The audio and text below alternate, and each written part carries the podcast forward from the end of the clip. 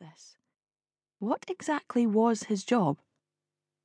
He had come to work that morning in his regular brown suit, his big collared shirt unbuttoned at the neck, and his blue tie knotted at half mast. He didn't bother with stuffy formalities. He was ready to do business.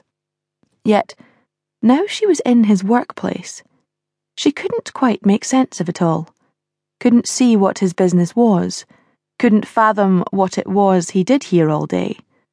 Nothing quite tallied with the story she had been told. She looked over her shoulder at his tiny office locked filing cabinets, avocado Olivetti typewriter, piles of envelopes paper, notebooks, boxes of bulldog clips, rubber bands of assorted sizes. The hard glare of the sun revealed the icing of dust covering all of his accoutrements.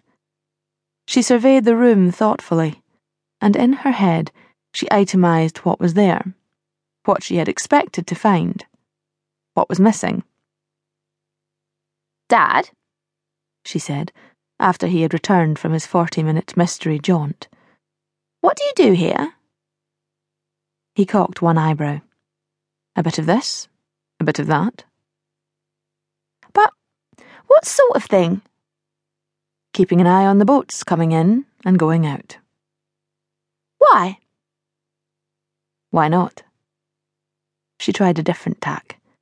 Where do the boats come from? All over. North America, Scandinavia, sometimes Russia.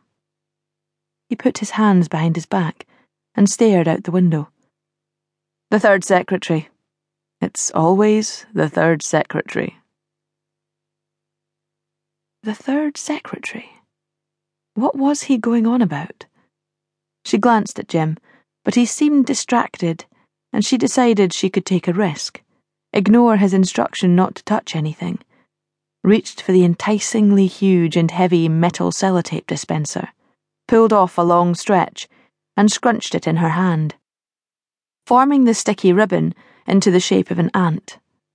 She peeked furtively at her father while she worked, half expecting him to shout at her, tell her to stop being so wasteful, to leave his things alone.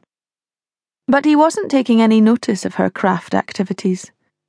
Jim was still eyeing the horizon lips moving silently, forming unreadable words, incanting some arcane spell.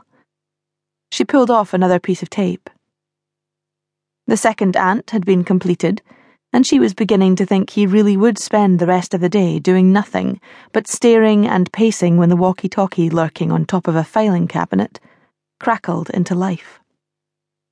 He leapt over, grabbed it, retreated to a corner, and proceeded to have a conversation with an unseen person somewhere. It was difficult to make out what he was saying.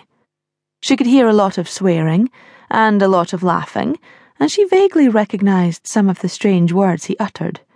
Names, foreign names, but they didn't form understandable sentences. None of it really made any sense. She wondered whether he was just mucking about. He was always mucking about. Dad, she said, when he had replaced the radio and they were standing together by the window, watching the moving dots on the ground. Who were you talking to? Harry. Harry, of course, it would be. Harry was Jim's mate. Harry had a broken nose, came from Wales, and you would have to be a bit of a thicko even to think about crossing him.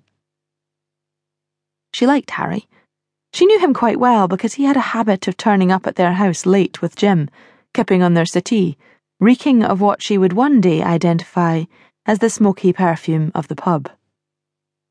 Does Harry work here too?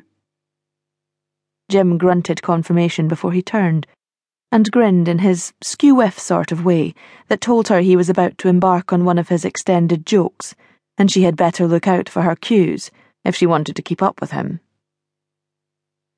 Harry is the second man at Tilbury, he said. She asked the obvious. Well, if Harry is the second man, who was the first man? Me, of course. I'm the first man. And Harry is my second man. Is there anyone else? Nope. There are only two of us. It's just Harry and me.